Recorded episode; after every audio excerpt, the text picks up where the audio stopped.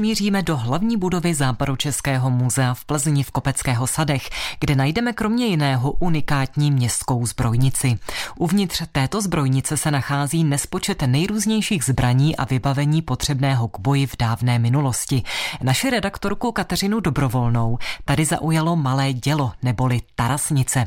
Vící k tomuto exponátu řekl zbrojíř Západočeského muzea Jan Balcar. Tato konkrétní tarasnice s bronzovou hlavní byla vyrobena v roce 1507 v Norimberku a velmi pravděpodobně se jednalo o dar města Norimberka městu Plzni. Když se podíváme na zadní část bronzové hlavně, uvidíme tam městský znak Norimberka a městský znak Plzně. Hlaveň byla později upevněna na novější lafetu, která vznikla někdy v druhé polovině 16. století. A lafeta je tedy co? Lafeta je to dřevěné okované, to, co vlastně drží tu dělovou hlaveň. Má půdorysný rozměry zhruba 140 x 150 cm.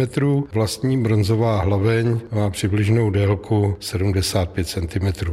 Lafeta má dvě pojezdová kola o průměru okolo 75 cm, která sloužila pro přemístování děla po bojišti nebo kdekoliv jinde. Můžeme nějak vysvětlit našim posluchačům, jak vlastně tato zbraň byla používána v minulosti? Jakou třeba sílu měla ta munice, když se vypálila? Co třeba dokázala zničit?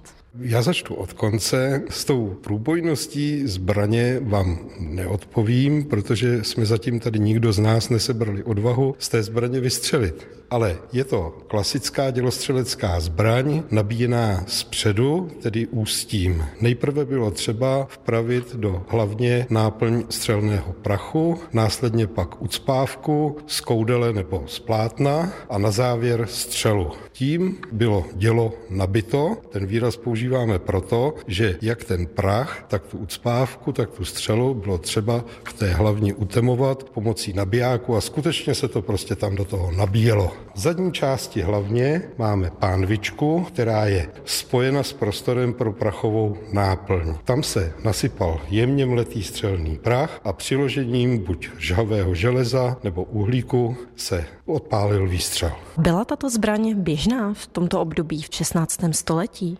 Samozřejmě dělostřelecké zbraně v 16. století byly běžné, ale tohle je spíše než zbraň, řeklo by se jakési salutní dělo, které zřejmě nebylo určeno pro bojové situace, ale spíše k jakési pozdravné střelbě. Možná se s ním střílelo poledne. Říká Jan Balcar, pracovník Západočeského muzea v Plzni. Kateřina Dobrovolná, Český rozhlas. Český rozhlas Plzeň, rádio vašeho kraje.